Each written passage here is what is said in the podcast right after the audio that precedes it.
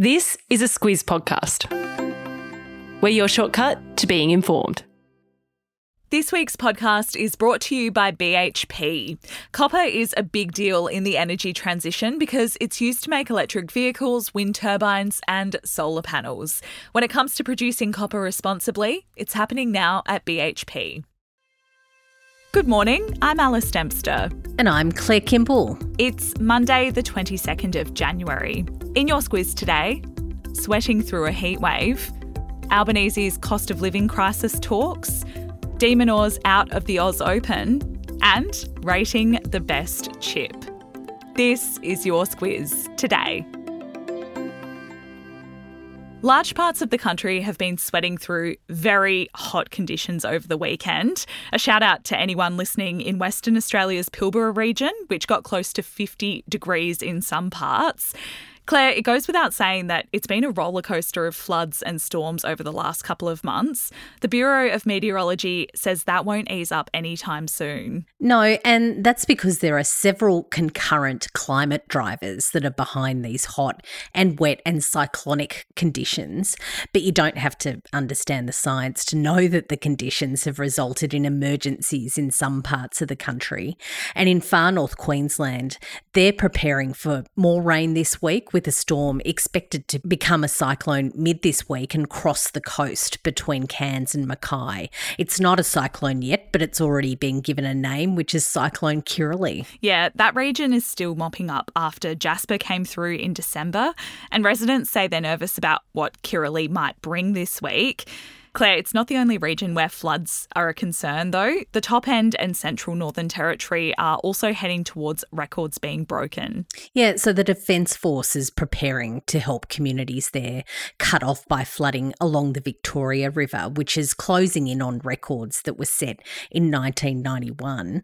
There's 500 kilometres of the Stuart Highway that's been cut off, along with rail lines in that region, and that's led to supermarket shelves looking very bare at the moment in the Northern Territory. Mm. Chief Minister Eva Lawler says that if the road network remains closed, contingencies, including alternative transportation methods or routes, will be considered. That can mean barging food in from far north Queensland. But if it's dealing with Kirrily, that can be very tricky. And if you're in the parts of Western Oz, South Oz, or New South Wales that receive temperatures in the high 30s and 40s, you won't need me to tell you that it was a very hot weekend. The BOM says go a bit carefully this week in those states, with high temperatures forecast to persist in many parts. Claire, it's not the first time I've said it, and it probably won't be the last, but tensions in the Middle East have worsened over the weekend. For one, Iran has accused Israel of being behind an airstrike on Damascus, the capital of Syria, on Saturday. Iranian officials say that some of their senior military figures were killed in that attack. And those Iranian officials have also promised retaliation. Reports say that Iran is planning to launch attacks using its own forces. That would be quite a departure on recent times, mm. where it's used fighters that it supports in the region.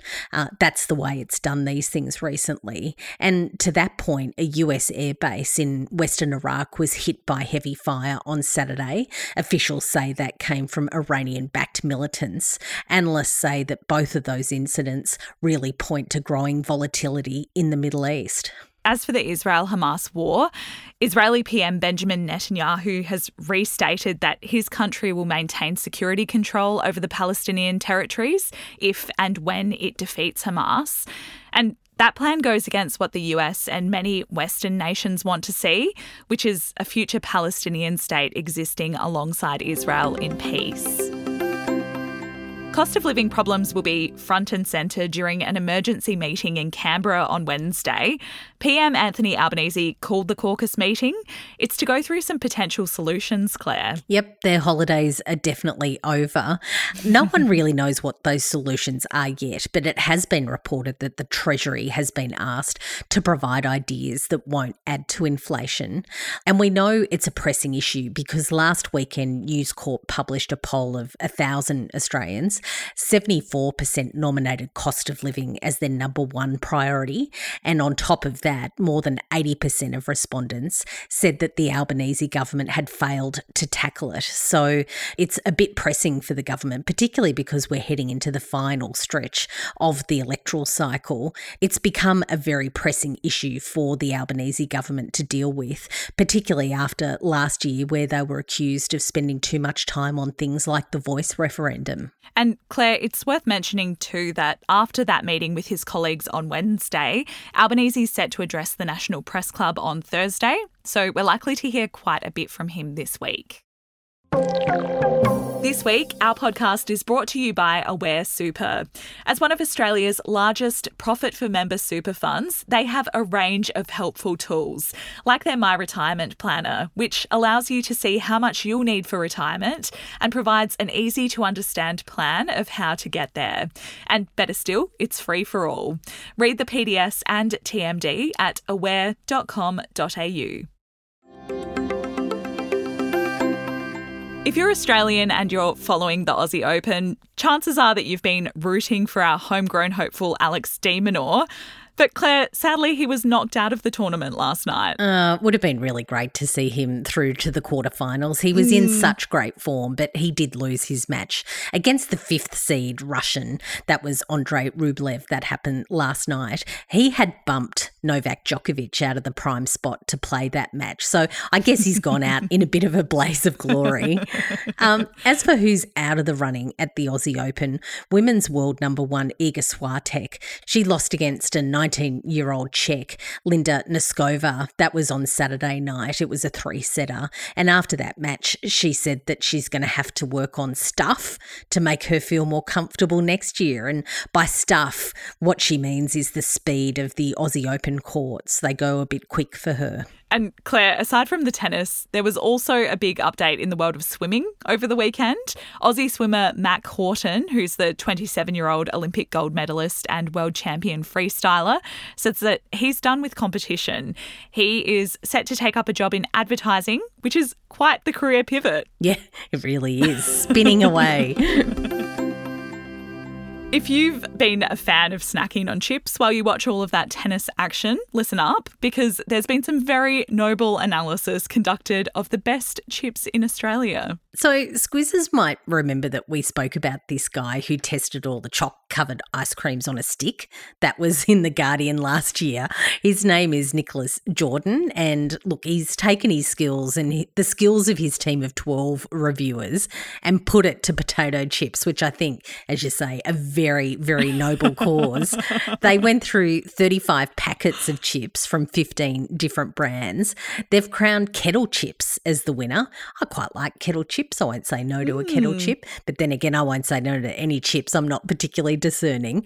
Um, one of the reviewers says, and I really like this it's what I want to eat when I'm depressed and alone on a Tuesday night.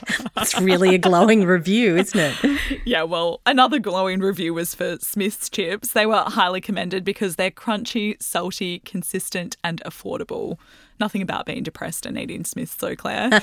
the chip that did fall flat, though, was Bert's. It scored two out of 10 due to the chip's taste and texture. And Claire, I believe you think that's a contentious call. I quite like Bert's, but as I said, I'm not that discerning, so clearly I'm not. Quiz the day, Claire. Is there anything to note today? Look, it's back to school in Queensland, if you can believe it. The holidays really are over. So, best wishes to any squizzers getting their kids off to school today. I know that can be a bit stressful, so good luck to you. Yeah, good luck for the first day back. And that's it for us today. Have a great start to the week, and we'll be back with you tomorrow.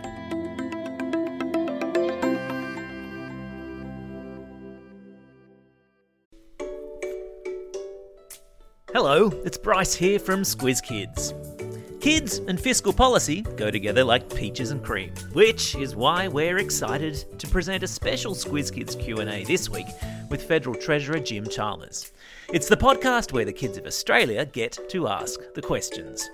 Tune in to Squiz Kids today to find out how the notorious BIG has helped shape next week's budget, why the Treasurer considers himself more of a three pointer than a slam dunker, and why his toenails will be painted with glitter nail polish next Tuesday when he stands in Parliament to hand down the budget.